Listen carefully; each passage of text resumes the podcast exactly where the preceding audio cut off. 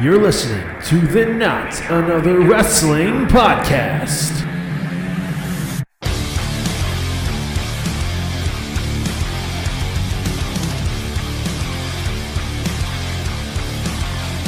You are beautiful on the inside. You are innocence personified. And I will drag you down and sell you out. Run away.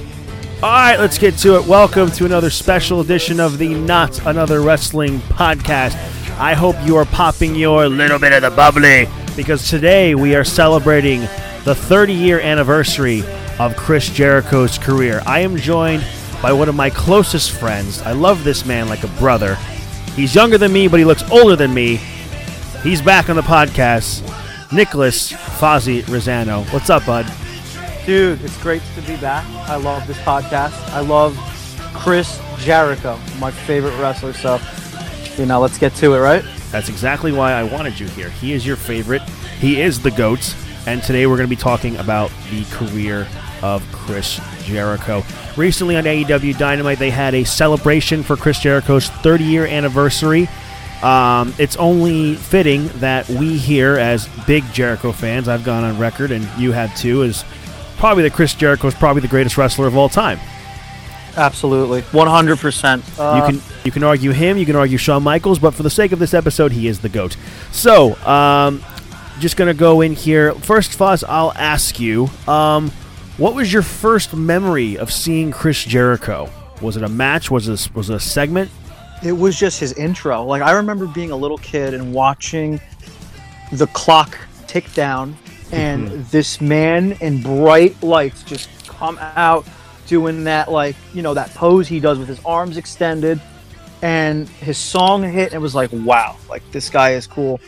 And then I remember him just doing his segments, man. Like, the arrogant, smug persona that was Chris Jericho from then till now, and it's absolutely incredible to... you know, just remember all of that and becoming a fan at a young age, and it feels good to see him keep on going. thirty years of this, man. It's hard to argue just it, well, it's hard to not argue that he could be the greatest ever, because I don't think we've ever seen a wrestler with his type of tenure to not only stay relatively on top, but most importantly relevant, because if anything, we've seen that Chris Jericho has changed throughout the course of his career. He's never been one, a guy to stick with a gimmick that worked and just keep, you know, beating it, beating it like a dead horse. We've seen yeah. plenty. Of, we've seen plenty of wrestlers do that over the years, but Jericho has always been able to stay relevant. That's, you know, one of the key things that I think make him, uh, you know, the GOAT. Yeah. Uh, we're gonna talk about Jericho's career. We're gonna talk about every just about everything he has done. We're gonna try and get everything done with at least in an hour. But I hope you sit back, relax, and listen to us morons talk about the GOAT that is Chris Jericho. So, brushing over a little bit, a few things here. Chris Jericho was born in uh, Massahet, uh, New York. I probably butchered that. Uh, he was born Christopher Keith Irving, and he is the son of New York Rangers legend Ted Irving. And Hell Foz, yeah. And Foz, you're a big uh, Rangers fan, so that's a I big am. plus for you. Yep. So uh, uh, he was born in New York, but he grew up in uh, in Canada. And if you all remember that famous uh, famous line from that match Survivor Series, when he tells him, "Go back to Toronto," to a fan yells at Jericho, he goes, "I'm from Winnipeg, you idiot." Yes, I do. I actually remember that one. Yeah, it was it was him and Big Show against uh, Undertaker. It was that year when, like, the tag teams were facing the world champions. It was Big Show and Jericho versus Uh, Taker for the world title, and then Shawn Michaels and Triple H when they were D X against John Cena for the W W E Championship. Anyway, uh, it says here that he started watching uh, wrestling uh, in A W A, uh, American Wrestling Association, events that took place in the Winnipeg area with his family, and desires to become a professional wrestler himself began when he saw footage of Owen Hart, then appearing with Stampede Wrestling, performing various high-flying moves. In addition, Irving was also called Owen Hart's older brother. Uh, also cited Owen Hart's older brother, Bret, Ricky Steamboat, and Shawn Michaels as his inspirations for becoming professional wrestlers. Now, those mm-hmm. names right there They're some of the best wrestlers who ever lived. Shawn Michaels, oh, Bret Hart, yeah. Ricky Steamboat, Owen Hart. Um, I mean, one thing for sure with those guys is that, you know, Bret and Owen are both Canadian guys, um, famously for the, the, the Hart family. Um, the dungeon, right? The they the, the, the Hart, yes, the Hart dungeon. Um, and Chris Jericho comes from a long line of great Canadian wrestlers, like I just mentioned, Owen and Bret Hart. We also have Edge, uh, Kenny Omega, uh, oh, Chelsea yeah. uh, Chelsea Green is another one that's popped up in my head, and I'm sure there's Kevin a, Owens. Kevin Owens, I forgot about Kevin Owens. There's a bunch. Oh uh, yeah, can uh, Lance Storm as well. Uh, Dolph, Z- uh, not Dolph. Uh, Sami Zayn, right? He's a Canadian? Yes, Sami Zayn is Canadian. You're you're on fire today, bud. You're, no, remem- you're remembering more you're remembering more Canadian wrestlers than I am. Anyway. Chris Benoit, oh my god. Yes, Chris Benoit. Jeez, you're on you are a real roll today. Yes, yeah, so uh, it's it's no secret that Chris Jericho, he has cited uh, Shawn Michaels as as his favorite wrestler, as the greatest wrestler of all time. Um And going through his career, he went. Uh, he worked for a promotion called Smoky Mountain Wrestling, ran by Jim Cornette, uh, which famously he broke his arm before a show, tra- practicing, I can't remember what move it was, and he kind of had to wrestle the match in a cast. Oh uh, yeah, it says here, nineteen ninety-four saw Jericho, uh, he teamed with Lance Storm as the Thrill Seekers, Jim Cornette's uh, Appalachian Smoky Mountain Wrestling's promotion, where they feuded with the likes of Well Done, the Rock and Roll Express, and the Heavenly Bodies. Uh, we see here that Jericho was in E C W for a brief period of time, nineteen eighty-five, thanks to in part of recommendations by Chris Benoit, Dave Meltzer, and Perry Saturn to promoter Paul Heyman. And after Mick Foley saw Jericho's match against Ultimo Dragon for the War International Ju- uh, Junior Heavyweight Championship, I believe that's his time in New Japan, mm. in, in July nineteen ninety-five, and gave a tape of the match to Heyman. Jericho began wrestling for Philadelphia-based Extreme Championship Wrestling, which we all know as E C W, winning the E C W World Television Championship from Pitbull number two in June June nineteen ninety-six.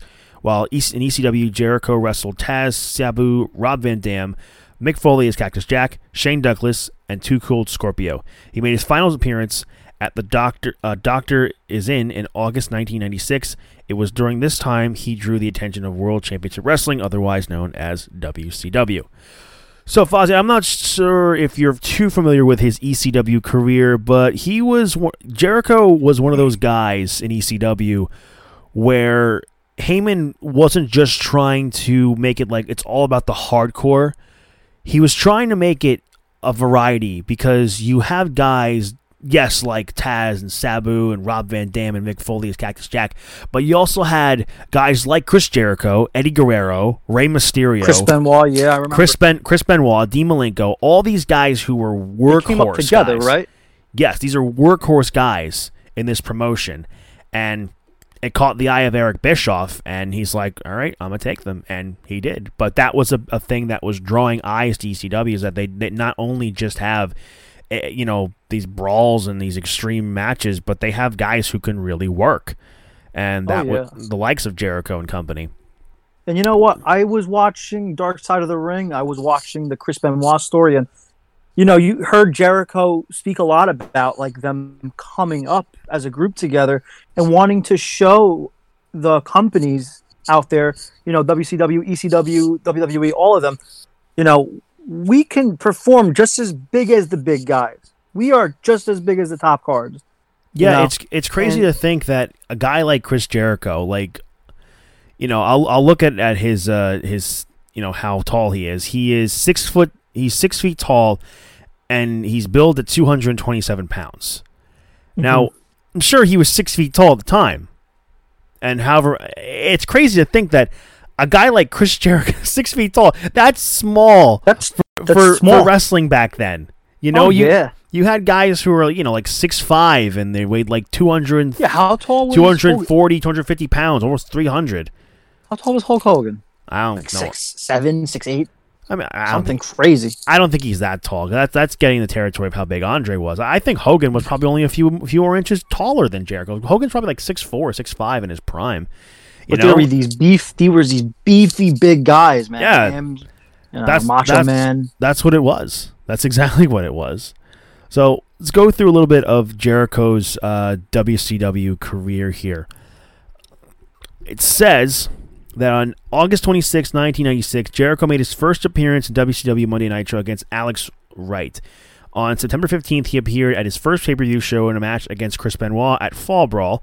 On June twenty-eighth, nineteen ninety-seven, Jericho defeated uh, Six, which is a k a. Xbox, when he was in the N W O, in Los Angeles, California, to win the W C W Cruiserweight Championship for the first time. He won the title again on August twelfth by defeating Alex Wright, the guy he had the first match with. Jericho began to run as a heel, and he won the third time by defeating Rey Mysterio at Sold Out, forcing him to submit to the Lion Tamer. After the match, Jericho assaulted Mysterio's knee with a toolbox, and the storyline Mysterio needs six months to recover before he could return to the ring. Jericho then had a sh- uh, shoot feud with uh, Genevieve Guevara. I'm not sure if I read that name right. In a match where Guevara... Guerrero, yeah. No, Guevara. Sorry, Guerrera. Guevara, okay. Guerrera, sorry. In which Guerrera repeatedly requested a shoot, a shot at Jericho's uh, Cruiserweight Championship, but Jericho consistently uh, rebuffed him. The feud culminated in a title versus mask match at Super Bowl seven. Guerrero lo- uh, lost the match and was forced to remove his mask. Following the match, Jericho began ongoing gimmick of collecting, uh, wearing a ring trophy items from his defeated opponents, such as Guerrero's mask, Prince uh, Lakoya's Hawaiian dress, and a headband from Disco Inferno. Look at that uh, picture of him right there, dude. I, I know I'm on the same page as you right now. Yeah, look at him with that smile. Yeah, uh, for those of you who are listening, definitely can't see this, but it shows Jericho at a W C W uh, taping back in ninety-eight, and he's got a got a beer in his hand and a pool cue, so he must be out at a bar or something. So going through this time over here, I know he we one of the famous things that we remember from Chris Jericho's career in W C W is his feud with Dean Malenko, leading to the infamous segment of him in the ring with, I believe it was Tony Schiavone, or it was Mean Gene. I don't rem- I don't remember, but you know they called Dean Malenko the man of a thousand holds. Well, he called himself the man of a thousand and one holds, and he's got this long piece of paper, and Chris Jericho mentions names all the things. All the moves that he does. Number one, arm bar. Number two, other arm bar. Number three. Yeah. And it just kept going and going. And when they came back from commercial break, Jericho was still going. This was one of the few this was one of the things where we start to see that Chris Jericho has a lot of charisma, a lot of character, and he's very entertaining and funny. Oh yeah. Dude, I when you were telling me to do my homework and I was watching, um, he's like documentary, and they came out with the man of a, a, a thousand and four holds or thousand four holds. That's what it was. And he was like, they said he said armbar like four times in the list, and the list was like he unrolled it, it went all over the ring, and it, I yeah. was cracking up because it's like he he changes his character and his persona, but he stays the same in a way, and. You know, we'll get to it later, but like it, they compared that to like when he brought out the list. Like, remember the you just made the list. Remember that? Uh, yes, yes. That we'll, whole segment. We'll get to the list later on as we get through Jericho's career. But dude, I just love that's hilarious. Uh, it unrolls and it's all over the ring, and he's like, "I'm better than you." You know? So I'll go through this next brief statement here. Uh, when it is time for the, with the World Television Championship on August tenth, Jericho defeated Stevie Ray to win the World Television Championship. Stevie Ray substituting for the champion Booker T. Soon afterwards, Jericho repeatedly called out W C W World Heavyweight Champion Goldberg in an attempt to begin a feud with him, but never actually wrestled him. Jericho cites Eric Bischoff, Goldberg, and Hulk Hogan. Hulk Hogan's refusal to book Jericho in a pay-per-view squash match lost against Goldberg, which Jericho felt would be a big draw as a major reason for leaving the company. On November third, Jericho lost the World Television title to Conan. In early nineteen ninety-nine, Jericho began a feud with Perry Saturn. The feud saw Jericho and Saturn uh, instigating bizarre stipulation matches such as Sold Out, where Jericho defeated Saturn in a loser-must-wear-a-dress match. At Super Brawl, I'm terrible with reading Roman numerals. That's uh Super nine. Super Bowl nine. nine. Okay, fuck it. Let's just go with it. And my there we go. Okay, Jericho and Saturn wrestle. Uh, yeah, there we go. Uh, in a dress. In a dress. I gotta watch that later. I don't know. Which about Jericho that. won. Saturn finally defeated Jericho uncensored in a dog collar match. Jericho uh alternate alternate in between W C W and a number of Japanese tours before he signed a contract with World Wrestling Federation. On June thirtieth, Jericho's final W C W match became uh, during came during a uh, Peoria, Illinois house show on July twenty-first, where he and Eddie Guerrero lost to Billy Kidman and Rey Mysterio Junior in a tag match. So, and we'll go through his uh, New Japan stint here too. So in January nineteen ninety-seven, Jericho made his debut for New Japan Pro Wrestling, who had a working agreement with W C W. As Super Liger, the masked nemesis of Jushin Thunder Liger, according to Jericho, Super Liger's first match against uh, Koji uh, Kanemoto at, at Wrestling World nineteen ninety-seven was poorly received. That the gimmick was dropped instantly. Jericho bot, uh, botched several moves in the match and complained he had difficulty seeing through the mask. The following six months, Jericho would work for New Japan unmasked before being called back to W C W on September twenty-third, nineteen ninety-eight. Jericho made a one-night-only return to New Japan at the year's Big Wednesday show, teaming with Black Tiger against the I W G P Heavyweight Tag Team Champions uh, Shinjiro Anati and Katsuhito Takawaya. I, I'm butchering these names right now. In a title match with Jericho and which Jericho and Tiger lost. So yeah, Jericho had a brief stint in New Japan um, before he went to W W F. Um, yep. Him and I think who was in charge of uh, of that Bischoff? Not New Japan, the other one. W C W. Yeah, the thing with W C W back then, there were so many different bookers. I mean, Bischoff was really the main guy, but then you'd have other guys like Goldberg and Hulk Hogan and Kevin Nash and Scott Hall also possibly being bookers. Kevin Sullivan was a booker at one point because a lot of the top guys had creative control, but they yeah. took advantage of that creative control. So we mentioned there how Gold, uh, Jericho tried having a match with Goldberg, but nothing ever happened. Exactly. Something that you, something that Jericho thrived for and tried to attain was like his creative control. And you don't see that until today, you know, and look how long he's been doing it. You see all these, look at all the big names you just named, you know, and they had all of that, but it's cool because I, I was watching before how, um, he, yeah, he would alternate between, uh, W C W and he would go to Japan and do like little tours in Japan and, So he was a big. He was already pretty big in Japan, like before he went back for New Japan Pro Wrestling. Yeah. So the thing is, like in the recent era. So the thing being, Jericho was having these things every week. One thing that really baffles me is that he was calling out Goldberg every week, and this is when Goldberg had his streak, you know, and. Yep. Every week when Goldberg wouldn't come out, Jericho said, "I beat the streak. I beat Goldberg. I beat Goldberg." And then he'd come out like Goldberg and have these fat guys with him as the security guards. He'd be, he'd lose his way getting to the ring. What I don't understand is that's if, gold. If, come on, that's if, comic. That gold is right really there. Great. If they never had the uh, the plan to put Jericho in a in, in a squash match with with Goldberg, that.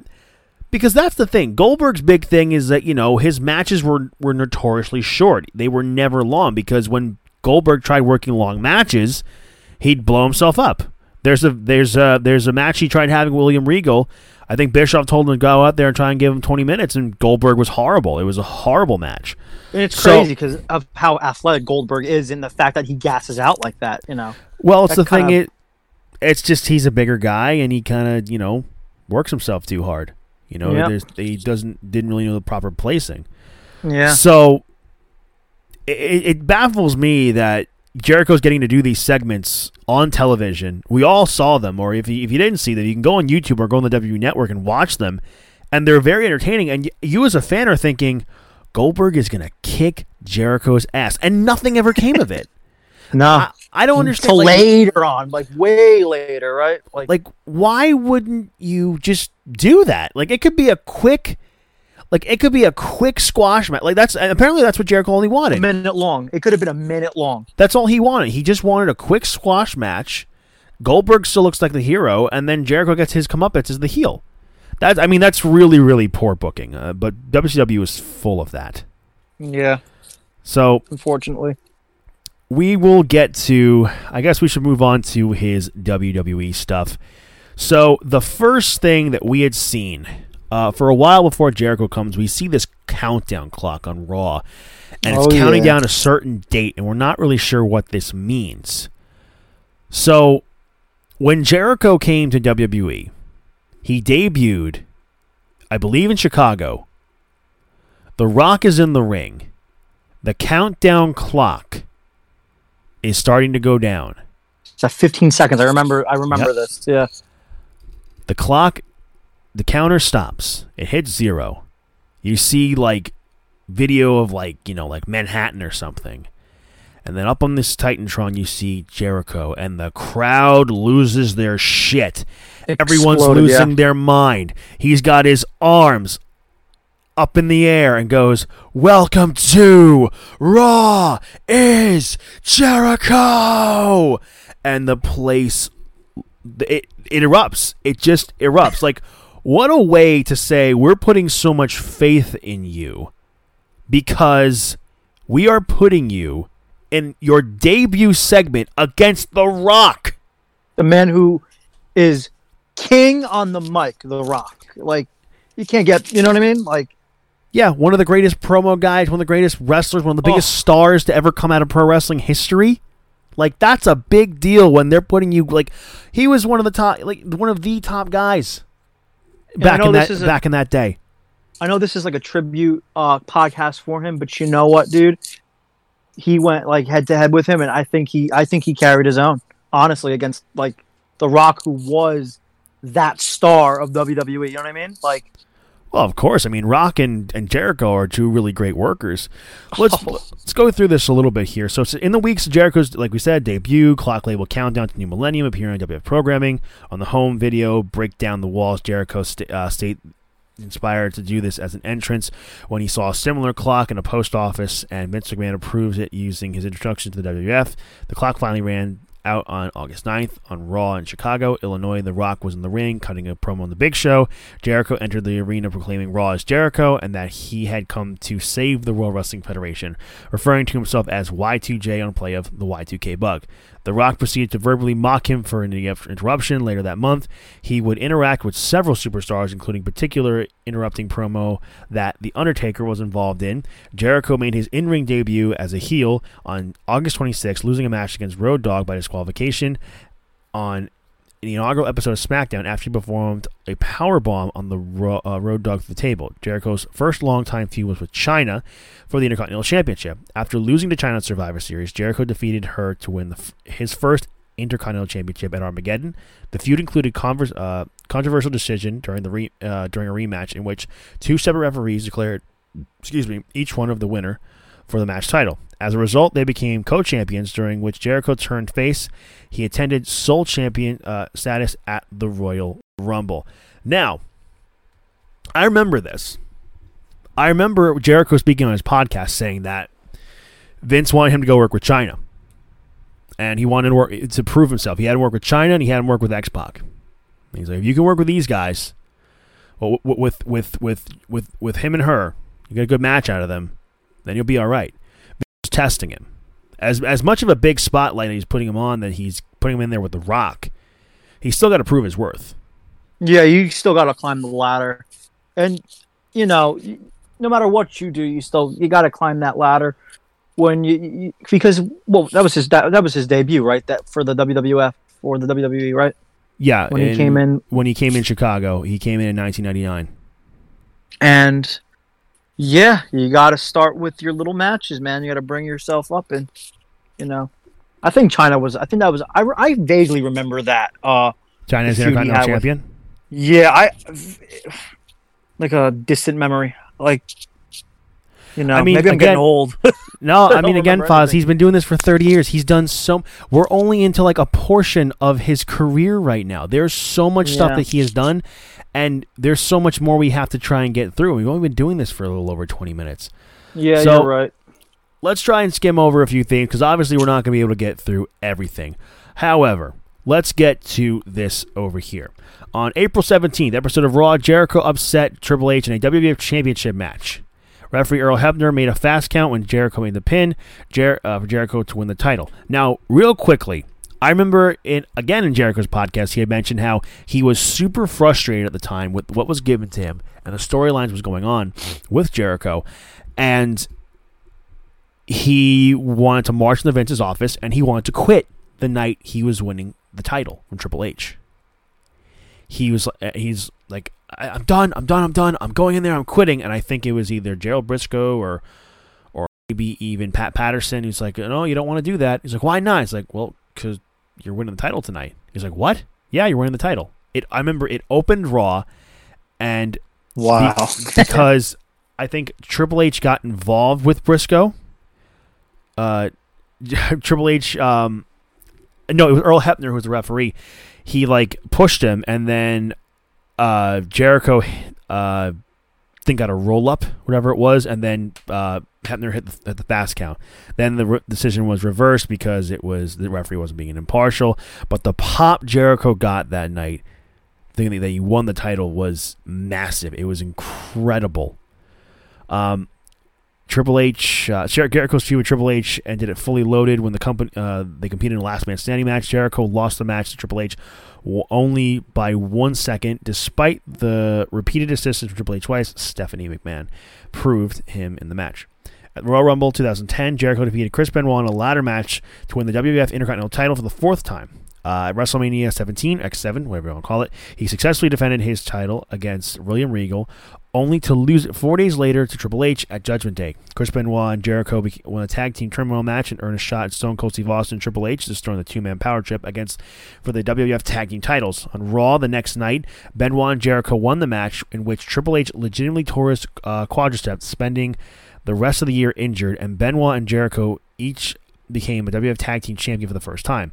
The team defeated their title, defended their titles in the first ever Fatal Four-Way Tables, Ladders, and Chairs match, where Benoit sustained a year-long injury after missing a diving headbutt through a table. Despite Benoit being carried out of the stretcher, he returned to the match to climb the ladder and retain the championship. The two lost the title one month later to the Dudley Boys on June twenty-first, episode of SmackDown. King of the Ring, both Benoit and Jericho competed in a triple threat match for Austin's W W F Championship, in which Booker T interfered as a catalyst of the invasion angle. Despite Booker's interference, Austin retained the title. So around this time, uh, if you remember that match, that that main event of Raw, it's one of them, one of the great forgotten matches in uh, that we can't really talk about uh, in W W E. The match where Triple H tore his quad, and then he comes back after a year, almost a year-long injury, coming back to Madison Square Garden, and you know, I do remember that. Wow, like that yeah. passionate promo, and that reaction he got. You know, he didn't know if he was going to get booed or cheered, but, but people were so happy, and that eventually led to the Jericho. I was uh, happy. the the Jericho Triple H feud uh, leading to WrestleMania eighteen the following year, and that was a brutal match uh, between Austin and, and Triple H, and then Jericho um, and Benoit. But we'll skip over to the un, uh, the undisputed W W F Championship. You know all this when he said how he beat The Rock and Stone Cold Steve Austin in the very same night. We'll that's talk. when he got to both titles, right? That's when he got both titles, W C W oh, and yeah. the World uh, w, uh, W W F title. I remember uh, all that. At Vengeance, Jericho defeated both The Rock for the World Championship, W C W Championship, and Steve Austin for his W W F Championship the same night, becoming the first wrestler to hold both championships at the same time, which made him the first undisputed W W F champion, as well as the fourth Grand Slam winner under the original format. He retained the title at the Royal Rumble against The Rock at No Way Out, and at No Way Out against Austin. Jericho later lost the uh, title to Royal Rumble winner Triple H in the main event of WrestleMania X eight.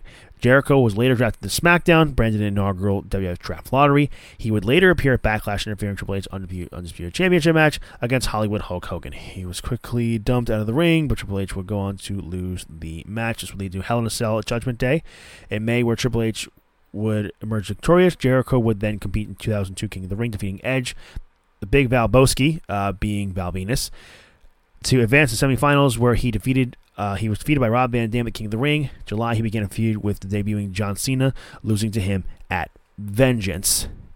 Mm-hmm. So now we're gonna get to that amazing WrestleMania nineteen match against Shawn Michaels. Oh Jesus Christ, man! I, I watched that today. Oh. What were you going to say? What were you going to say? I, I was just going to say, th- uh, talk talk about it. What were your thoughts seeing that match? So you like like I said before, you told me, Foz, you know, brush up on your wrestling, do your homework, and I did. And you told me to watch that match. And oh, see, when I when I watched that match, I was sitting next to my fiance, and she looked at me and she's like, "You look like a kid," like you know, because I was I there was some. It's an old match. I I was standing up. It's like, let's go, let's go. let's go. I was I was getting pumped. You know, it was incredible because that match made me feel like a little kid again watching wrestling. And the effect that that match had on me today versus when I saw it when I was a kid, and, you know, the times we watched it together, it, it's always the same reaction. Always like I'm watching that match for the first time every time I watch it. I'll watch it again right now, and I'll have the same reaction. It's what an incredible match against, I, you know, two of the greatest wrestlers who ever graced the, the ring. Absolutely. I think it was at this point, up until this point, this was probably Jericho's greatest match. And we'll talk about some of our favorite Jericho matches, and we'll talk about what we think his best match is in a little bit. Uh, this, this for me, this is where Jericho really arrived. I mean, he was doing well. Yeah. He was treated like a big deal, but this was his really, like, uh, it, like I said, to the to the date, it's, at the time, it was his most amazing match he had ever done. You can talk all day about the accomplishment this guy has done. You know, he's the most, he's won the Intercontinental Championship more times than anybody. He's main evented wrestling, uh, the, yeah, he main evented WrestleMania against Triple H. He's the first ever undisputed champion in W W E, uh, multiple-time tag team champion, multiple-time United States champion. Uh, the list goes on and on of the amazing feuds he's had, but this was the match where it really solidified Jericho as a top guy, because if you can have a great match with Shawn Michaels, I mean, really, Shawn Michaels can bring anybody to a great match. I mean, I think every but, I think every fight he had with Shawn Michaels was absolutely incredible. What was the one where he, like, Shawn Michaels cut his eye too much and it, he was just bleeding all over the place? What was that? that the Great American? Uh, was it the Great American Bash? Yeah, it I was. I think great, it was. It was, yeah. it was Great Amer- It was the Great American Bash. Jericho and Michaels. This was during their feud. Um, I guess uh, we'll get to that in a second. Later, yeah, yeah, yeah, in a second. Uh, that let's just skip over to when he came back to the W W E, and it was in two thousand seven. It was a very similar kind of vibe of when he made his debut. I remember when I was a kid, I was going to my best friend Ed, who's been on this podcast before, and I was saying, like, you know what, man, I think Jericho's coming back. It's like two thousand seven. I I think uh, Randy Orton was the champion at the time, and it just kept saying, you know, these matches just kept saying, "Save us, save us," and it came up and it went and said, "Save us, Y two J." And I'm like, ah, oh, and Jericho came back, and he faced Randy Orton for the uh, for the W W E Championship, where when he came back, he introduced the Code Breaker. Yes. Uh, he, Jericho had never really had a... Uh, his main finisher was the Walls of Jericho. The Walls of Jericho. Li- Lion Tamer. He had a new finisher. Uh, so it was the Code Breaker. I'm like, oh, I like the Code Breaker. Um, I like it, yeah. Moving on, later on, he got into a feud with uh, Shawn Michaels and Batista, where he suggested that Michaels enjoyed retiring Ric Flair because Shawn Michaels attacked him.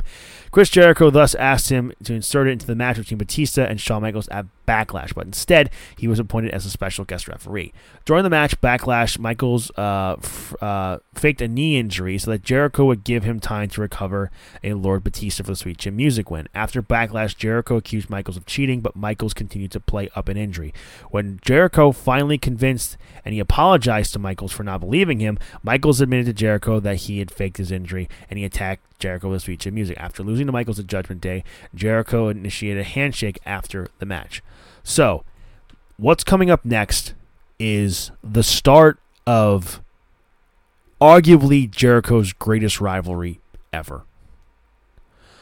And he will say himself, it's it's it's it's his the work of his career.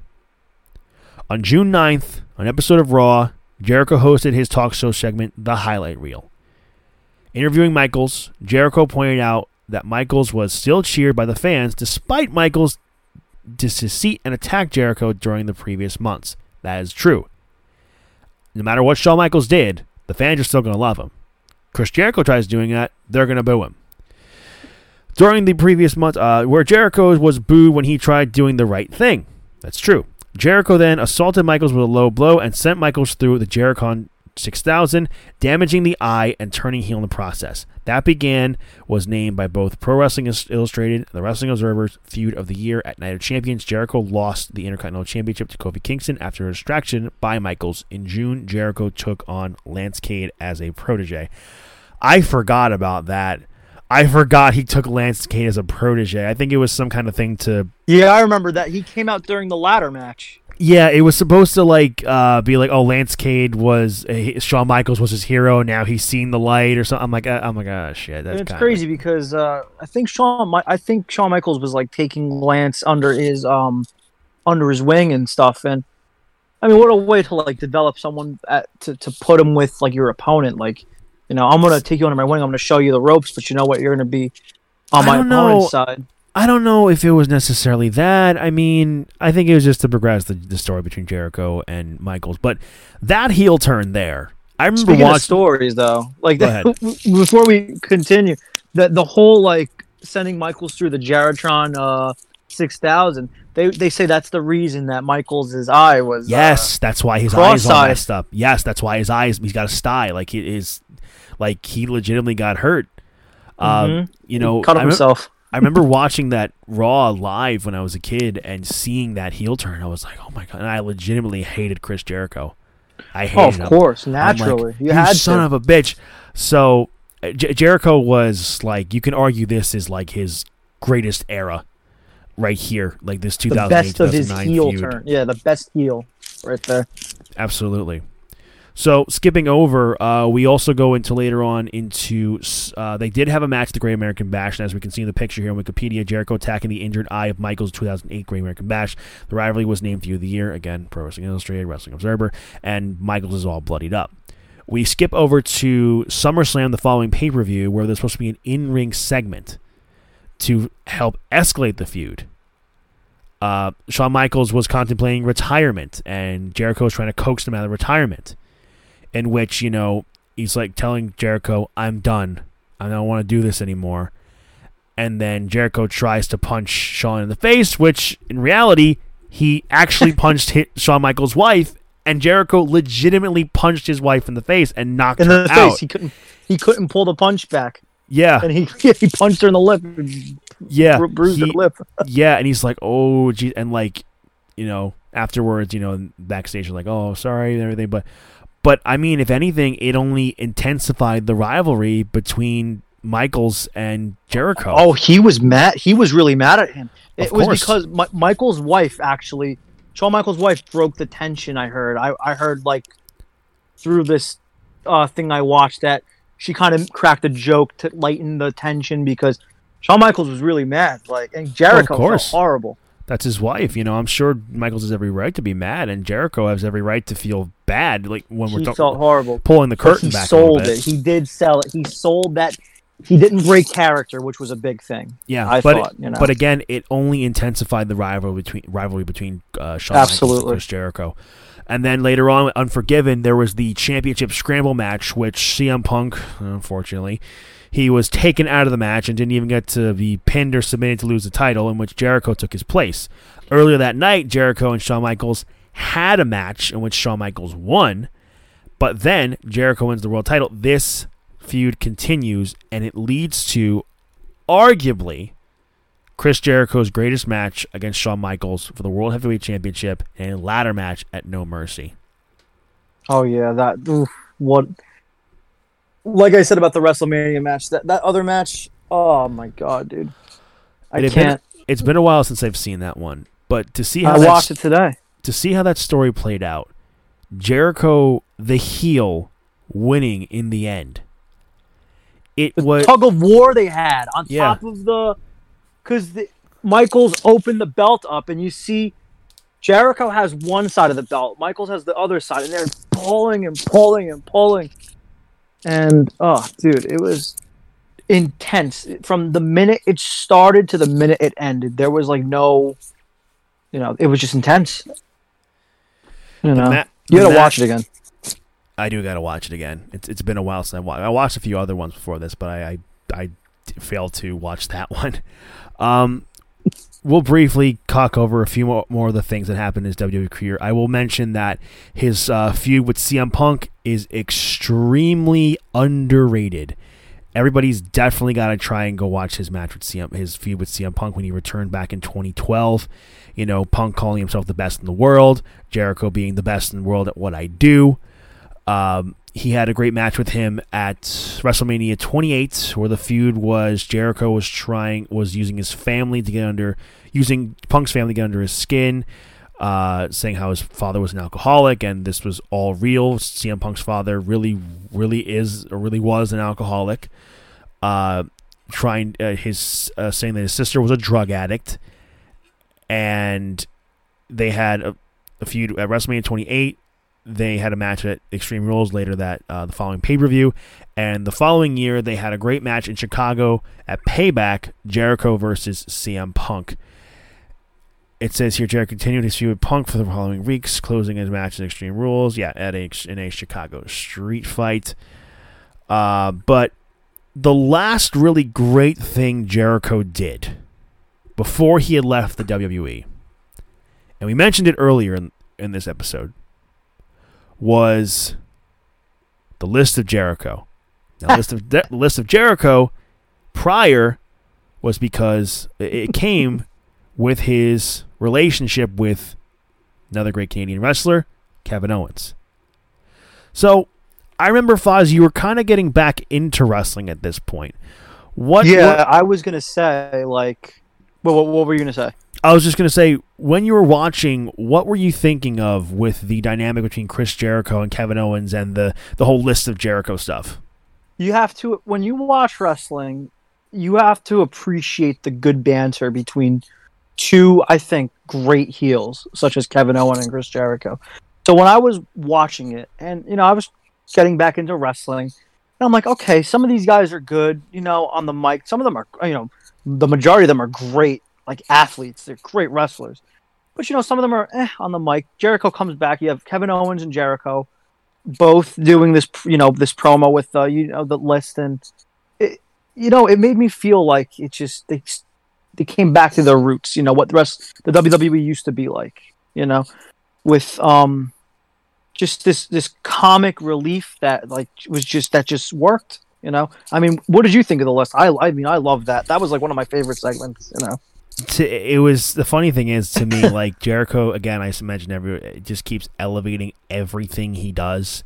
Like there are points where like people are just saying like, is this better than the Shawn Michaels stuff? No, it's not better than the Shawn Michaels stuff, but it might be better. Like it's just he just kept getting more entertaining and entertaining to the point where you know you're such a great heel that people are gonna appreciate your heel work by just you know cheering you and, and appreciating you.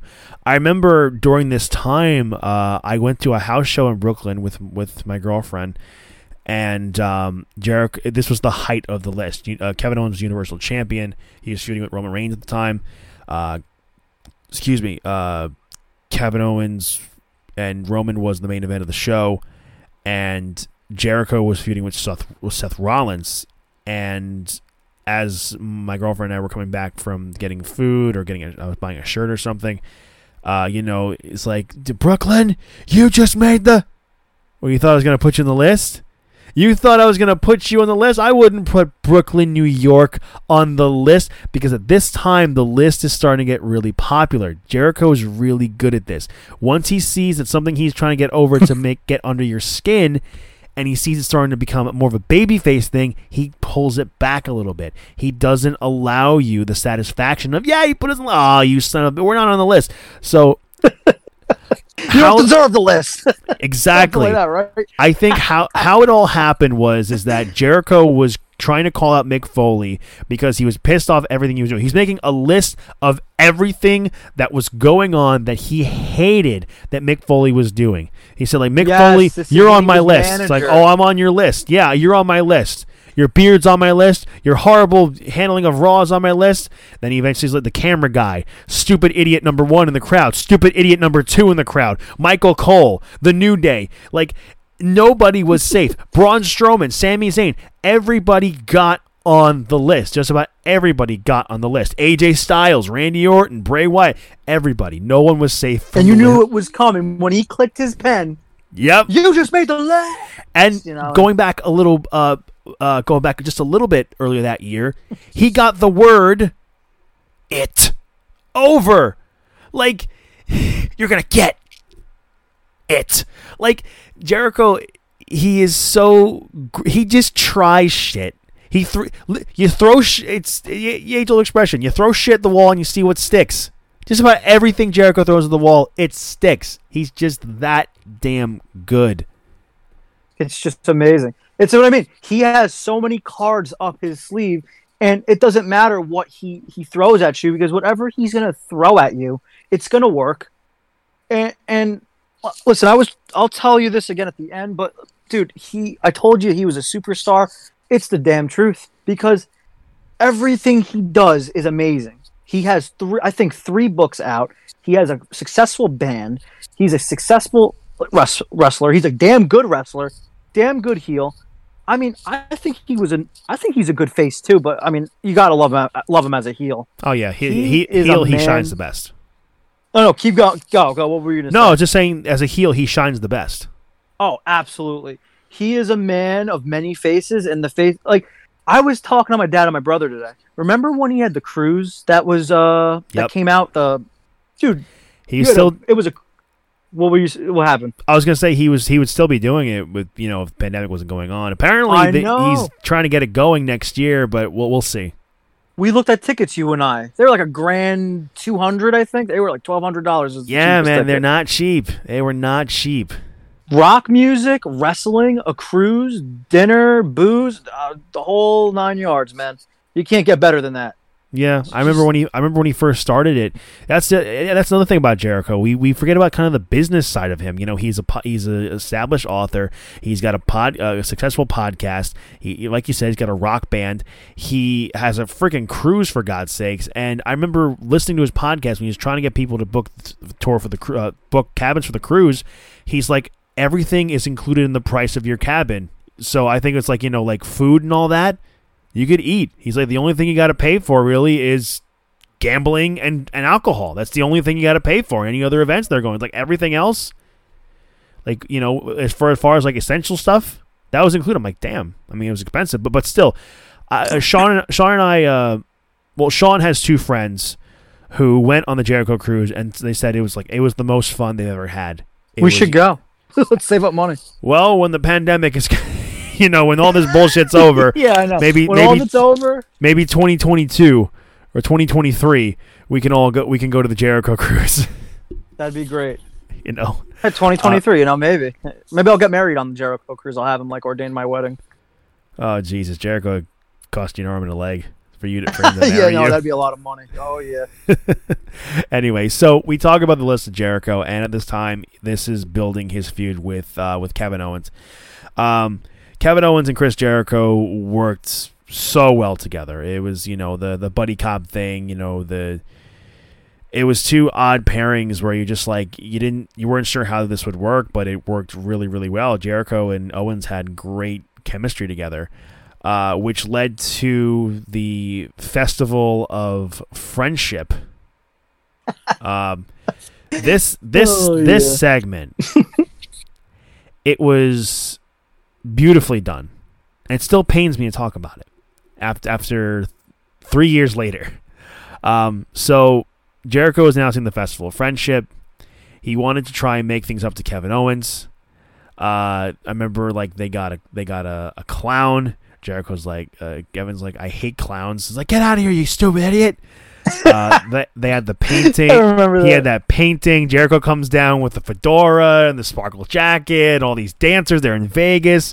You know, he's yeah, trying. It was to get Vegas. Him... It was Vegas themed. Yeah. Yes, he, he was, was like wearing to... red and white. Yes, he was trying to get him all these gifts, but uh, it, it was very funny. Great, great comedy. But towards the end of the segment, you know, Jericho's like, you know, in all serious seriousness, Kevin, I've been having the time of my life these past several months with you. I feel like I'm having, I'm doing, some people say I'm doing the work of my career, that, you know, this is, this is some of my favorite stuff. This is maybe my favorite thing I've ever done in my entire career. And I have you to thank, man. And I, I'm just so appreciative that I have you as a best friend. And you could really see the, like the actual friendship and the joy, like, because in real life, Kevin Owens and, and Chris Jericho are very close friends, and they grew that friendship working together. Oh, I, I don't doubt it. Absolutely. Yeah. And, you know, K- Kevin Owens like, you know what, Chris? Okay, I- I'm sorry if I snapped a little bit, but, you, you know, I-, I do appreciate everything you're trying to do for me, and I, I really do, and I-, I love you, man. You are my best friend. They hug it out, and, and he's like, and and uh, I I feel bad that I couldn't give give you as many gifts, but I, I did get you a little something. He's like, you did? What'd you get me? It's like, here. He's like, it's it's perfect. It's a new list. You know, the old one was ratty and everything. It was, the clipboard was kind of breaking. I need a new one. And then he's looking down, and then it's like, how come my name's on here? And you see the list of K O, like, and then it's like you can hear a pin drop. The second Jericho realizes it, looks up, boom, Kevin Owens just clotheslines yeah. him, and he's beating the shit out of him. He's powerbombing him, and then he throws Jericho into the Jeritron six thousand, calling yep. back to that infamous moment where he threw Shawn Michaels into that television monitor. This was an amazing segment. I love you. Listen, and we'll get to like more of it like later on, but I love that you mentioned that just as he threw Shawn Michaels into the Jeritron, the Jeritron three uh, six thousand, Jer- uh, Owens throws um Jericho into it too. See how I like how Jericho sticks with like history yeah. repeating itself in the smallest of ways. Yeah, exactly. And I was watching the highlights of his match with uh, Cody Rhodes, and I rem- I remember seeing Cody jumping up and slapping Jericho across the face like a bitch. And Jericho did the same thing, I believe, to Shawn Michaels in uh, the the um, the WrestleMania match that you told me to watch before. Mm-hmm. He slaps him the same way. Like it's it's crazy how he's like kind of handing the baton over. He's like, all right, you know what? My time is done here. Here you go. It's your turn to do this. Jericho you know? Jericho always likes to go back and kind of do little callbacks to some of his great feuds that he has over the years.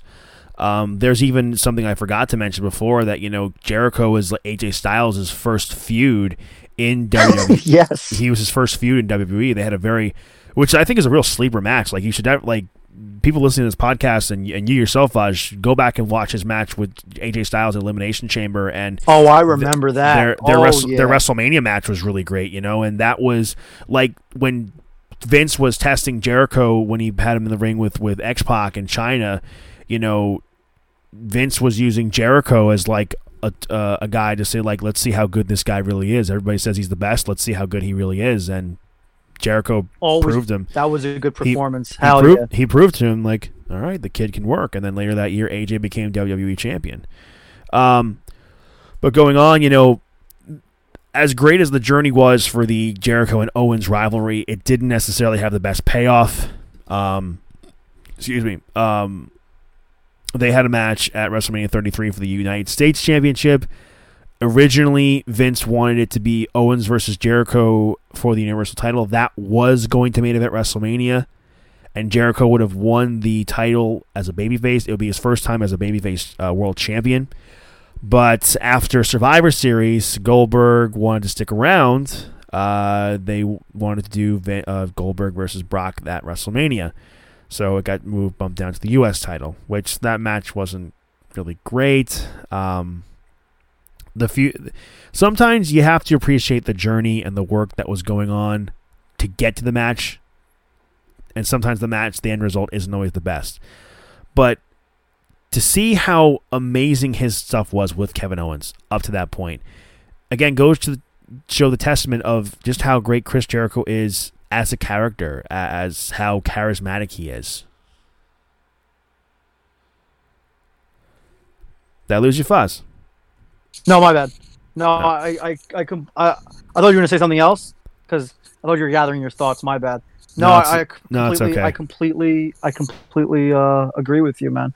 Um, I don't really remember it ending bad.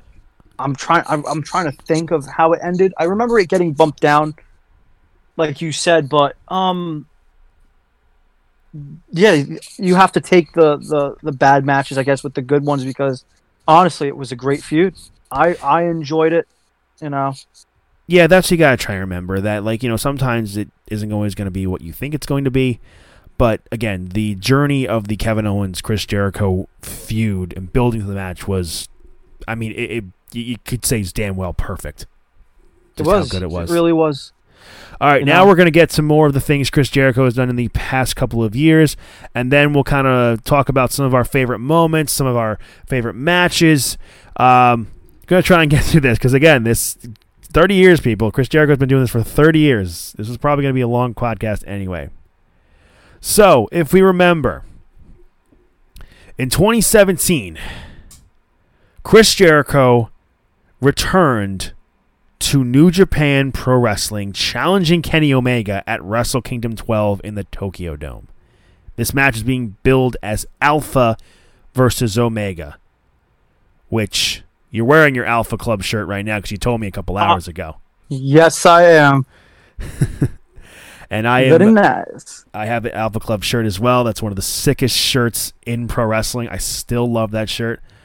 Uh, it's one of my favorite shirts I've ever gotten. I will never get rid of it. So this was groundbreaking.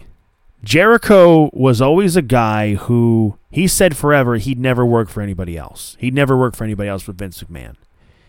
When this happened, a few months prior, Jericho and Kenny Omega were kind of going into a bit of a Twitter war. And, you know, it kind of, you know, it kind of ended with, uh, uh, you know, you're over here, you're over there, nothing's going to happen, up, happen with it.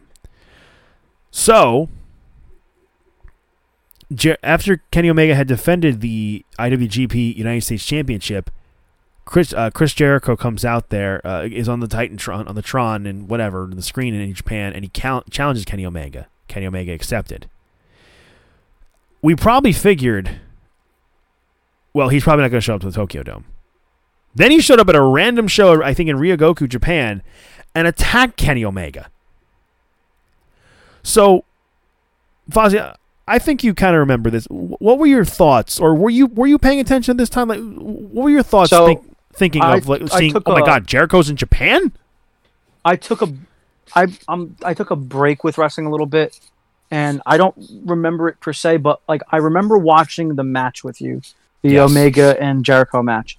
So before every match, I usually have the build up to the uh, to the event, and I remember like watching the build up where he goes to Japan and he ambushes Kenny Omega, and it's you know it's your typical Chris Jericho build up, and you know it's exciting to watch, and I mean holy crap, man, I mean.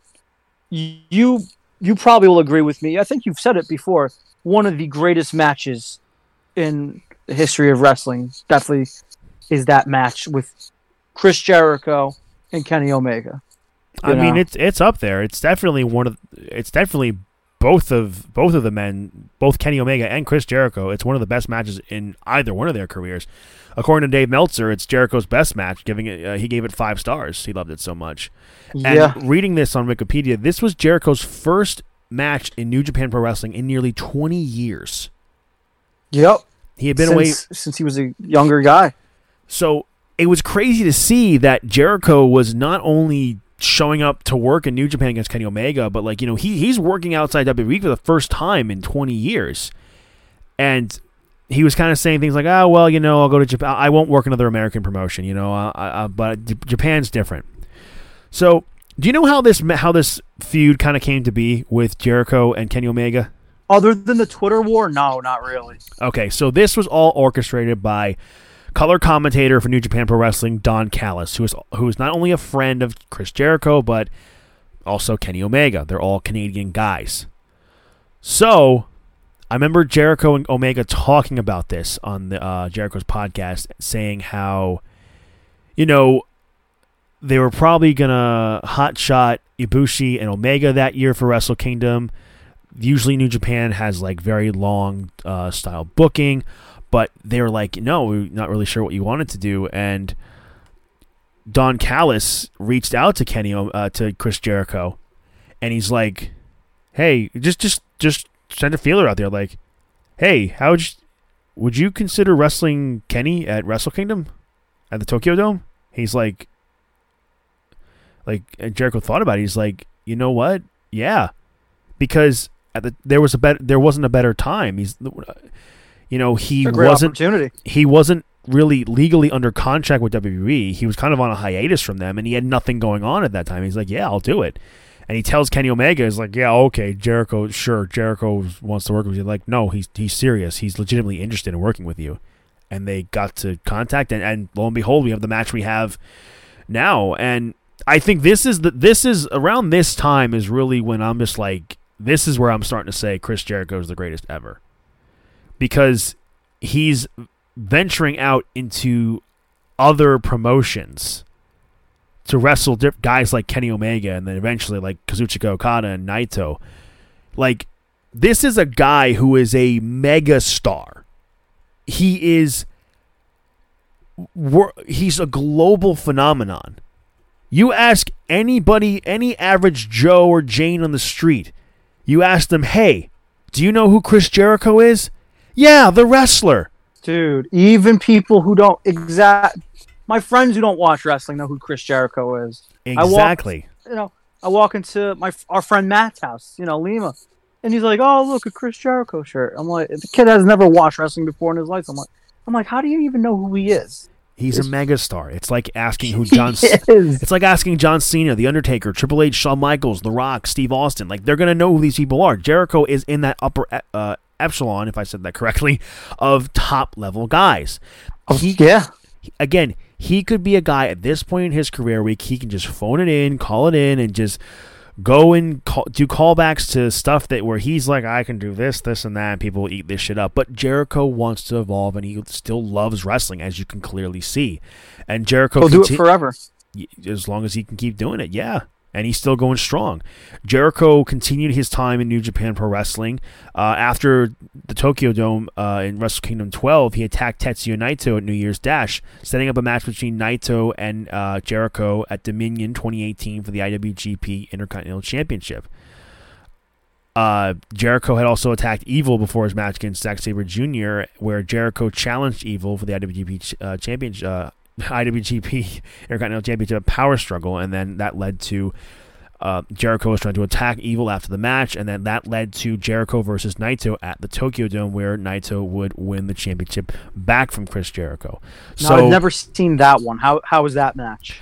I've seen the one from Dominion. That was very different. That felt more like of a fight. Uh, the one at Wrestle Kingdom he had with Naito, I've I've never actually seen. I remember trying to watch that Wrestle Kingdom, and I never actually got to watch it, I don't think. You know, one of these days we should watch it, man, you know. Yeah. I th- Wrestle Kingdom, thir- I think this might have... Yeah, this was Kenny Omega's last Wrestle Kingdom, because before that, he, he had defended the title against Tanahashi, and it wasn't too long after where he went off to uh, to uh, A E W a few months later. So... Jericho... I remember when seeing that, seeing Jericho in New Japan, I'm thinking, like, oh, he's going to... I like his Omega match, probably just a one-off. I would love to see him work with like Naito or Okada, and then now he's going to start working with Naito, and he didn't. He had, again, from the match that I saw, I liked a lot. Jericho for New Japan was essentially the Brock Lesnar of New Japan Pro Wrestling, and I think Jericho said that himself. That's a that's a good way to put it. Yeah, I mean, again, he's he is the big mega star. He is the mainstream appeal for a casual wrestling fan or, or a wrestling fan who doesn't watch New Japan. Chris Jericho did huge numbers for uh, New Japan Pro Wrestling. Like, they had the most numbers from previous years. The year he was uh, he had his match against Kenny. Mm-hmm. And he continued to make sporadic appearances in uh, New Japan Pro Wrestling, where he faced, like I said, Okada for the I W G P Championship at Dominion. Excuse me. Uh, where it would lead to a match with him and Hiroshi Tanahashi, where he was trying to attack Okada after the match. And that led to Jericho return at Power Struggle November third and challenged Tanahashi at Wrestle Kingdom fourteen. On December twenty-eighth, it was announced that Tanahashi... Were to, if we're to defeat Jericho, he'd be granted an A E W World Championship match at a later date. During the second night of Wrestle Kingdom, January fifth, Jericho defeated Hiroshi Tanahashi. Now, that match is really great. If you have not seen that, when this is over, when you get a chance, go watch it. Again, I'll try, man. It's it's hard to find these matches. I know, I, really, I know. When I when I, I watched this, to. when I watched this, I, I illegally streamed Wrestle Kingdom, and when I watched this match, Jericho fucked up his ankle in this match. And Did him it? and him and Tanahashi had like a half hour match. Oh jeez! Like midway through, like Jericho fucked up his ankle, and him and Tanahashi tore the house down. You could hardly tell Jericho was hurt. See, like, what a difference between like these, like, like how old is Chris Jericho that he's doing? He's doing thirty minute matches with these, you know, with these guys who. Okay, so Chris Jericho, the... he just turned thirty-nine this year. I believe he just turned thirty-nine. You know, listen, like with oh, dude, oh, Ch- dude, he's gonna be he's gonna be fifty in November. He's gonna be fifty in a week. How old? He's gonna fifty? Be fifty. He's forty-nine. He's gonna be fifty Five, on, on the ninth. Yeah. That's what I'm talking about. And he does, how many minutes was that match? You said thirty minutes? It had to be anywhere between twenty-five and thirty minutes. And Hiroshi Tanahashi, he's the ace. He's the he's the Japanese John Cena. He's forty-three.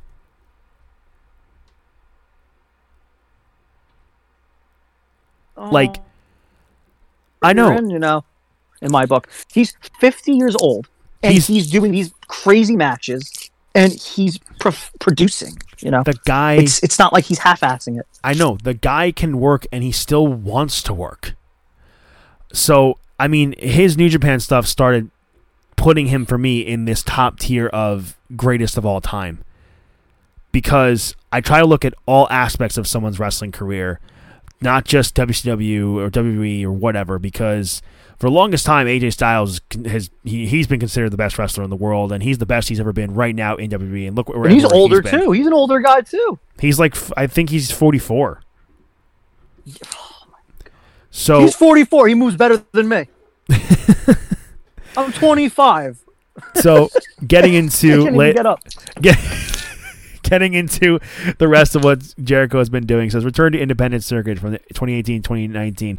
On September first, twenty eighteen, Jericho disguised as, as Pentagon Junior at All In. Uh, in show promoted by Cody Rhodes and the Young Bucks. He attacked Kenny Omega following Omega's victory over Pentagon Junior, uh, hitting him with the code breaker and saying, I'll see you at the Jericho Cruise. On uh, October twenty-eighth, uh, October twenty-eighth, Uh, eighteen, Jericho organized the Chris Jericho Rocking Wrestling Rager at Sea, a series of professional ma- wrestling matches ongoing from the Chris Jericho's cruise ship, which embarked from Miami, Florida, and featured wrestlers from Ring of Honor. On May third, twenty nineteen, Jericho appeared at the Southern Honor Wrestling event, where he was attacked by Kenny Omega. I remember, I remember that. I actually remember that. There was an indie show, and Jericho showed up, and Kenny Omega attacked him. Um... And on that cruise, we had the Bullet Club versus the Alpha Club. We had Cody Rhodes, Kenny Omega, and Marty Scurll versus uh, Jericho and the Young Bucks.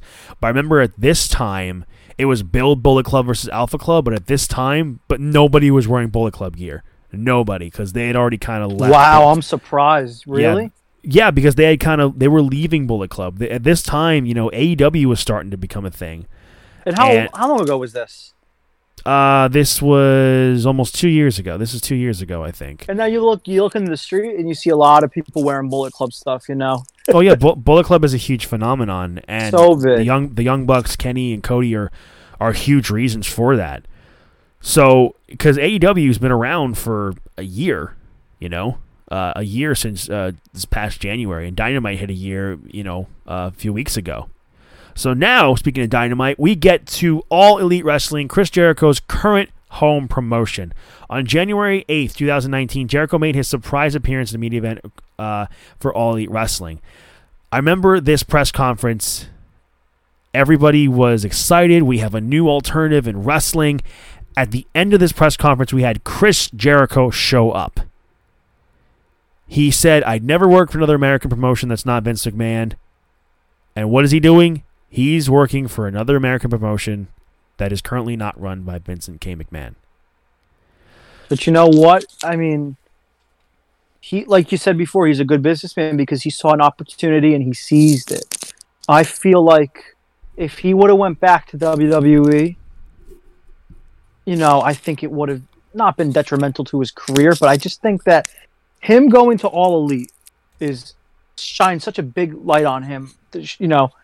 He's taking a chance on one of his fellow colleagues, his, his uh, you know, wrestling shows. And, and, I mean, I haven't watched All Elite Wrestling. I'm usually really busy on, you know, what is it? It's, it's tonight, right? It's Wednesday? It's it's tonight. As we're recording this, Dynamite's in an hour. As we're recording. You know, my dad has a T V. My dad's watching N X T as we speak probably right now with my brother. You know, they're actually the big wrestling buffs. I, you know, I as much as I try to get back into wrestling, it's it's tough. But, you know, not to ramble on, but, yeah, you know, I saw a couple episodes of All Elite, and, I mean, what a good show. I mean, Siege, what do you think of uh, A E W? A E W to me is the best week-to-week uh, wrestling television show and arguably the best pro wrestling product. I've said that many times in this podcast. The best in-ring wrestling product in the world is probably New Japan Pro Wrestling, but A E W is a very close second in that. And how is um how's Jericho on it? Jericho, I mean, I've heard Jericho is one of my he know. is one he is one of my favorite things on the show. And Jericho has also said that, you know, when he start when he went to Japan, he loved the freedom that he had when he got to work with Kenny and Naito and all these guys. He loved the freedom, and he didn't want to go back to W W E and being and have people give him a script and tell him what to do. He loved the creative freedom that he had. For the first time in his career, he had that, like really had that for the first time in a long time. So when Chris Jericho came to Uh, A E W, he was in the main event of, of the Double or Nothing pay-per-view on May twenty-fifth uh, against Kenny Omega, their rematch of Alpha versus Omega, which was a decent match. It wasn't. It was nowhere near as good as the first one, but it was a good enough match uh, where Jericho uh, won that match, and the winner would face uh, the winner of the Casino Battle Royal, being Hangman Adam Page, at All Out to determine the inaugural A E W Oof. World Champion, which Chris Jericho won that match. Chris I've Jericho. seen him wrestle. I like him. Hangman He's Page. Like one of my favorite. He's yes. great, dude. He's so great. Um, Chris Jericho in A E W also has his Inner Circle faction with members Sammy Guevara, Jake Hager, and Santana and Ortiz. Uh, Jericho. That's the Inner Circle, correct? That's the that Inner is, Circle? That is the Inner Circle. Oh, uh, yeah. Jericho has never been in a faction before prior to this. So him being a leader of a faction is really cool. Again, it's something new. He's never... You, you think all the things Jericho's done in his career, you figured he'd be in a faction at least once. Not until the Inner Circle showed up. No, not until the... You know, and look at all the look at all the great factions he's, you know, he's worked with, too. Like, what, what like you know, during his time in W W E, you had, what, D X, you had Evolution, you had, like, you know, all yeah, these, like, big names. D X, and now the Inner Evolution... Circle. And now I'm, you know, you could put the Inner Circle in that in those types of groups because it, of his name is stapled to, you know, that faction. Like he started it. You know what I mean? He was doing an interview with uh, Chris Van Vliet, and he originally the members that we have in the Inner Circle now weren't always penciled in to be the uh, the members. So I remember he had said that he originally wanted M J F in the faction, but Cody wanted to do stuff with him, so he got Sammy Guevara, which, funny enough. Uh, Chris Jericho is the reason why Sammy Guevara got on A E W because he saw a match he had with Cody or somewhere in uh, an M L W show, and he's like, that kid's good, let's get him. Um, I've seen him wrestle too. What's Sammy Guevara, right? Sammy Guevara is great. I've man. seen him wrestle. He's he so good. Absolutely great. Just wait. You know, wait for oh, the day when we he's get gonna blow this, up. When we get the Sammy Guevara Chris Jericho feud. Just just yeah. wait.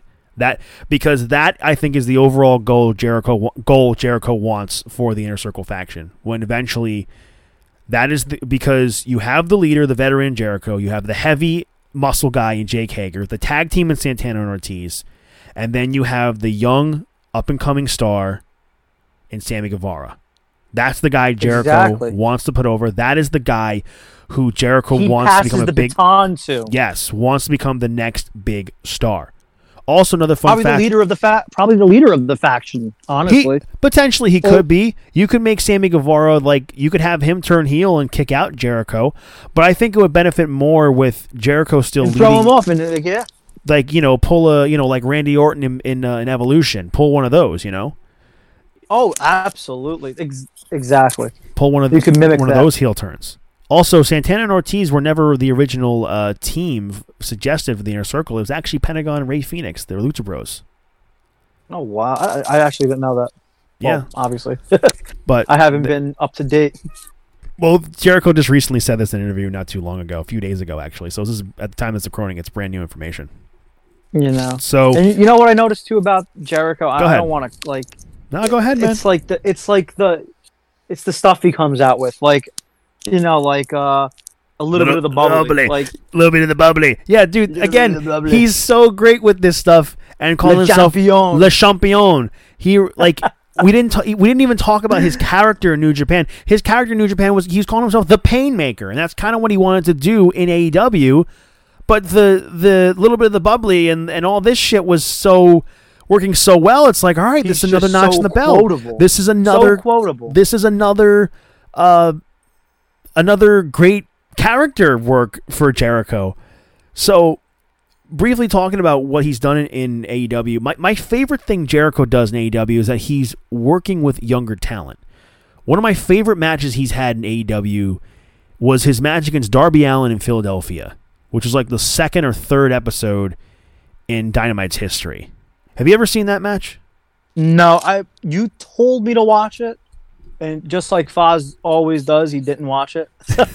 Well, to to be I, fair, to be fair, I've told you like months and months in the prat in the past to watch it. I didn't tell you recently for this podcast to watch it, so you're. I'll you're tell fine. you something though. I have to admit, I may be stagnant on my wrestling history, but if you, when you tell me to prepare for your podcast, I definitely prepare. You know, and I, I try my best. And I clap to you and congratulate you, sir, because you're doing a phenomenal job right now.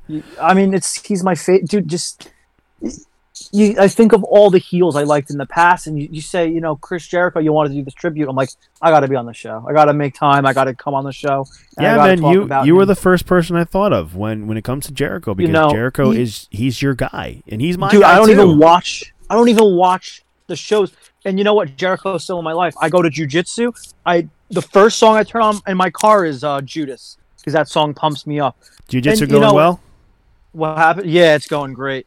And, you know, I applaud anyone who does a combat sport, you know, not to get sidetracked, but, you know, these, these superstars, these W W E guys, these wrestlers, you know, it's not, this is not fake. I, I want to put, I want to put that out there right now. Getting slammed on the floor is not fake. These no, guys it do, hurts. It hurts. It hurts, you know, and these guys do a phenomenal job, and they are athletes. And I will slam anyone who ever tells me they're not. Okay. Personally, I will. You know, and cutting a promo. How man. long has he been doing this? How long has he been? doing Yeah, I'm cutting a promo thirty, now. So. Thirty years, man. Thirty, 30 years. Man's fifty years old, and he's still taking hits. He's still jumping off stuff. He's still like a champion, like Le Champion. All right, he's let's go through the rest of his stuff. It. Let's go through the rest of his stuff real briefly with it, the rest of his A E W stuff. We talked about his matches with uh, we talked about with Darby Allin, which was the coming out party for Darby Allin. Uh, he had a great. he, well, no, not not coming. Sorry, I poor choice. No, words. no. It it made Darby Allin a star, is what I meant to say. Yeah, it made him. Yes. The, it says on the October sixteenth episode of Dynamite. It, yeah, it made Darby Allin a star, which later he feuded with Cody at Full Gear uh, on the pay per view on October ninth, which Cody cut the promo of his career. I remember a year ago when I was recording for this podcast, Cody cutting an amazing promo on Chris Jericho, uh, just going to show how Cody's arguably one of the best mic guys there is today. Uh, for those of you who have never seen it, definitely go watch it back. It's an amazing promo. Uh, Jericho and Guevara had challenged S C U for the A E W Tag Team Championships. Their tag team is called Les Sex Gods. Not kidding. Like when when when Jericho introduced the inner gods. when Jericho introduced the Inner Circle, you know, he and Sammy Guevara, he's like a Spanish god. Look how sexy he is. That was completely off the cuff. So then, so whenever they tag together, they call themselves Les Sex Gods. So, I love it. So, love it, yeah. So, um, Jer- look at them, sexy. Jericho. Uh, he attempted to try and get Jon Moxley to join the Inner Circle, which this would later lead to their feud at Revolution. This was a really, really well booked, for my money, as far as a book, the best. I think I saw story. that. I, I think this was the best he- booked match. Uh, other than Cody and M J F. Is this when he hits him over the head with the? Is this when he hits him over the head with the champagne bottle? Yeah, and he's got the Moxley. I, yeah, and he hits him with the ice pick. Yeah, yeah, okay, yeah, I saw that. That was great. So Jer- Jericho and uh, Moxley had their match at Revolution. It was a very good match. Uh, the build was done so well between Moxley and Jericho. Currently, Mo- Jon Moxley is the A E W champion. And uh, the Inner Circle went into a feud with the Elite uh, with Double or Nothing this year uh, with Hangman Adam Page, Kenny Omega, the Young Bucks, and Matt Hardy at Double or Nothing for the Stadium Stampede match. Now, one of the biggest regret, well, not regrets, but the things that really sucked about this pandemic earlier this year is that myself, Sean, our buddy Stiggy, and my buddy Nate, we were supposed to go to Newark, and we were supposed to see the Blood and Guts match, which was pretty much War Games, what they couldn't call it War Games. It was going to be the Elite versus the Inner Circle. And thanks to the pandemic, we didn't get to see that match. So what we got mm-hmm. instead was the Stadium Stampede at Double or Nothing in Daly's Place. And this was one of those uh, pre-taped uh, matches, which, Foz, I have to tell you, this this was fucking hilarious. This was so... Was it? Yes. So I mean, got, I, could, I, I don't doubt it, honestly. I mean, you've got... They're they're fighting in the Jackson Jag uh, Jaguars Stadium. Uh, like, what? Yes. Remember, Tony Khan is the owner of the Jaguars. Yeah, yeah, yeah. So you're right. So I remember Jericho tries getting a pin on Nick Jackson. And Aubrey Edwards, the, the referee, she counts one, two. Nick kicks out. It's like, what? It's like, it's only two. That was three. No, it was two. It was three. And then Jericho pulled. And by the way, the Inner Circle are wearing like Inner Circle football jerseys and el- and and shoulder pads and and, pan- and, and football pants. Like, Jericho goes into his pants, pulls out a red challenge flag. I'm challenging the play. All right, let's review it. So then it shows a tent for Aubrey Edwards to review the play. Jericho tries going in there. She's like, you can't go in there. Yes, I can. You can't. No, yes, I can. It's so great. And then Matt Jackson, Matt Jackson is Northern Lights suplexing Sammy Guevara from like the... Uh, from the middle of the field to the end zone, which that was taped, obviously, oh but it was it was God. so much comedy, so much like action. There was a great moment with Hangman Adam Page and Jake Hager. Hangman goes, Hangman rode in this match on a horse, chasing after Sammy Guevara. Uh, Hager and and Page end up in the bar where they're just they're just sitting. It's like an old Western film. It's like, so are we drinking or are we fighting? I think uh, Page goes. They both take a, a sip of whiskey. And they start fighting. So gotta love it. This match was a lot of fun. It was so much fun. It's out there. Where can I watch? I gotta watch that. It's it's probably it's probably on YouTube. It's called the Stadium Stampede. I gotta watch that. That sounds like, oh man, that sounds like greatness. And most recently, Jericho was feuding with Orange Cassidy, who's also great. Yes. I I've think this. I think this feud with Jericho has really risen Orange Cassidy's stock. It's done a great uh, wonders for him. Um, unfortunately, with you know with not having a lot of live fans in attendance for a while during this pandemic, A E W only recently started letting fans back into the arena. I think it kind of hurt Cassidy a little bit, but the one way to kind of see how you're over is going on Twitter or Instagram, and even checking Pro Wrestling Tees, because whenever I, I look at Pro Wrestling Tees, like, Orange Cassidy is consistently a top merch seller. That's how you can go to he's show. The, the, he's go the dude who puts his hands in his pocket and he just chills, right? Yep. He just like jumps into you. The, yeah. As Excalibur says, the king of sloth style. He is absolutely. I, the first time I ever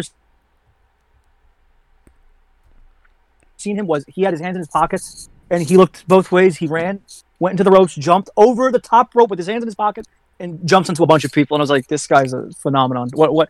You can't get better than that. Just simplicity at its finest, and it works." You know, Orange Cassidy is a genius, and Chris Jericho has gone on to say just how much of a genius he is. So we've been talking about Chris Jericho for, let's see here, get my timer up, about an hour and twenty-two minutes. Let's try and wrap some things up with a few other things uh, before we end this episode. Let's talk about this. Okay, Foz. Um. I talked about your favorite memory of Chris Jericho. Do you have a favorite Chris Jericho segment, Chris Jericho match? My favorite... All right, so the a match that came to mind is when you were talking about his match with John Moxley. Do you remember the, the, the cage match he had with Dean Ambrose back in a yeah, couple of I was, years ago? I was there for that. With uh, he had like all this... like. Like thumbtacks and, and yeah, Jericho took the thumbtack spot. Yeah, that just came like I can't listen. I can't really put up. up I really can't put a a favorite match up.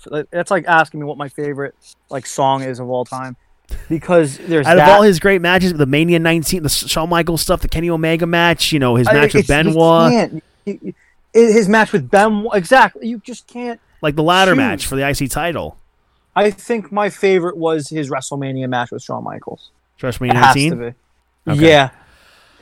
I'll, because that's just this, you know, I, I, you can't get better than that, I feel. I'll, I'll agree. Could, but you can't. I'll agree with that, and as a close second, I'll probably say his match with Kenny Omega at Wrestle, Wrestle Kingdom twelve. Absolutely. Oh, yeah. that that I remember watching that with you, and I was just blown away of how much he can still produce yeah, to this day. He can go. He can go with guys like Kenny Omega.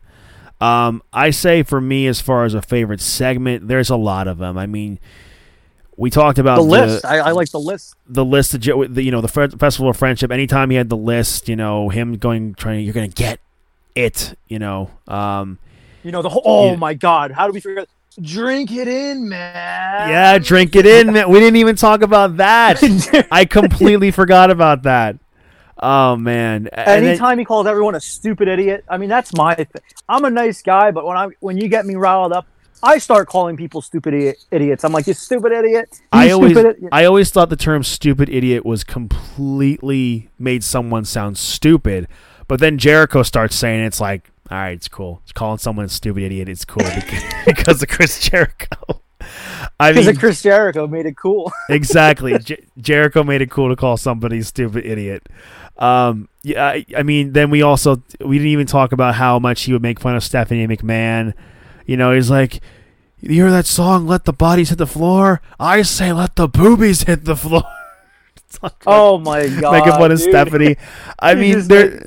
There is probably a lot of other stuff that we didn't even get into. We we didn't even. He just knows how to talk. I know. Like, we, we didn't even get into stuff with him and Edge. We didn't even get into him. Uh, and you know, you know my him love and Eddie. For Edge too. Yeah, and we lo- and that's another podcast we should probably do is you and me talking about oh, Edge. Oh, absolutely. Or, or like a top I, we ten gotta do, with Edge. And we got to do. I'm, I'm thinking.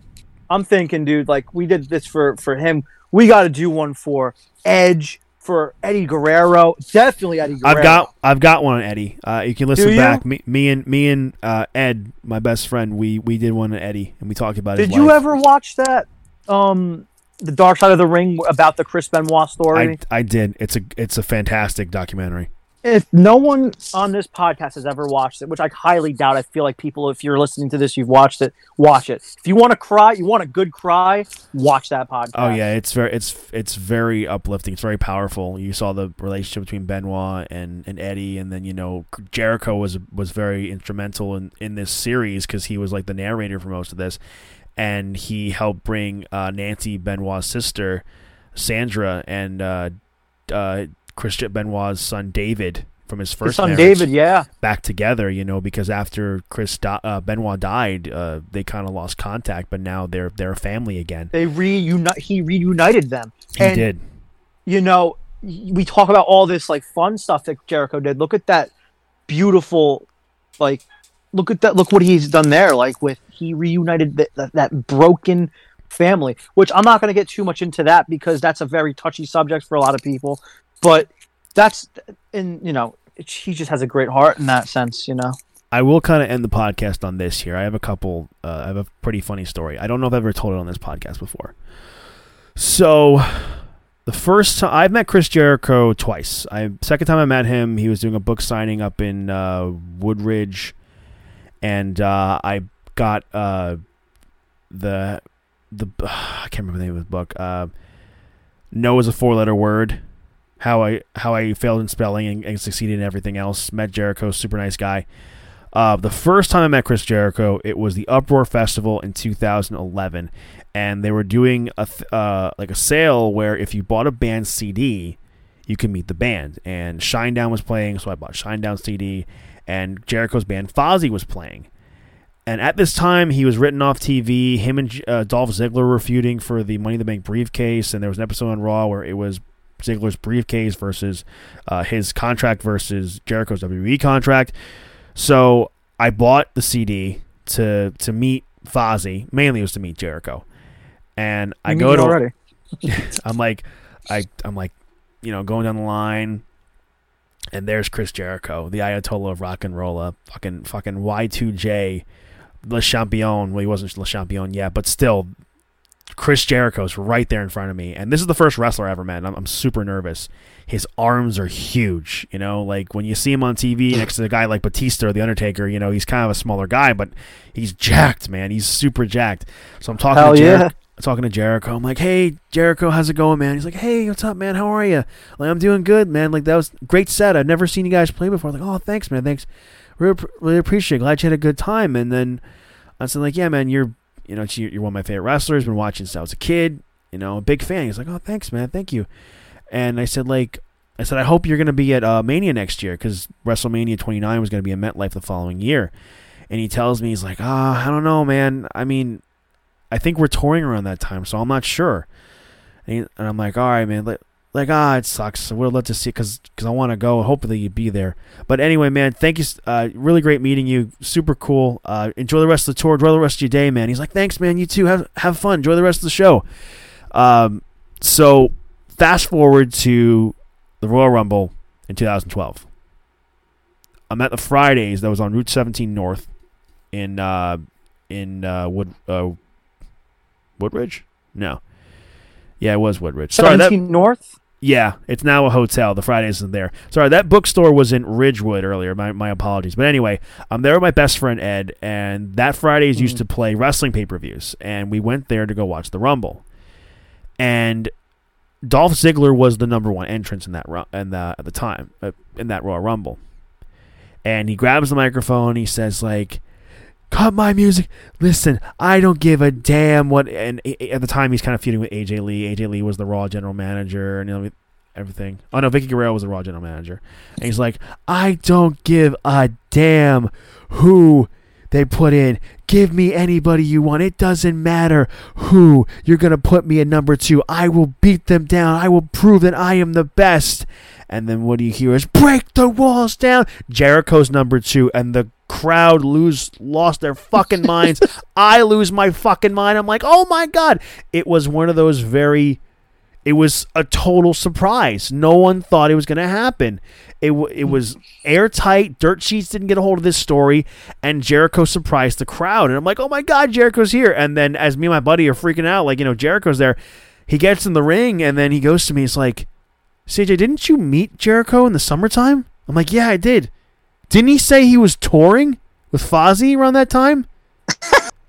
I'm like, son of a bitch, Jericho worked me. He did. I got I got worked by Chris he Jericho. Lied he lied to me. But hey, That's man, I'm glad it's a surprise. And who the hell knows if he had, had it planned that far in advance. Maybe he did, maybe he didn't. But at the same time, it was so great. I mean, and then Jericho, you know, he wor- he worked that WrestleMania against Fandango of all people, but at the time Fandango was like he was getting a lot of traction, especially then after WrestleMania, where everyone's singing his theme song. You know, Jericho puts over Fandango. Uh, meeting Jericho was really cool. Chris Jericho. Oh, I would love to meet him. When the pan- this pandemic is over and we can meet and actually like shake people's hands, take pictures of people again, we'll definitely go to a signing or something with him. Jericho. Uh, to me is he's done so much in his career. He's that for me, just his stuff from Shawn Michaels in two thousand eight all the way to the stuff he's done now, to me has solidified him as the greatest of all time, and the work he has done, and he's always been consistently at a top level, and he's always married, uh, been able to stay relevant. Uh, the best in the world at what he does, man. Exactly. I guess we'll kind of close with this, Fozzy.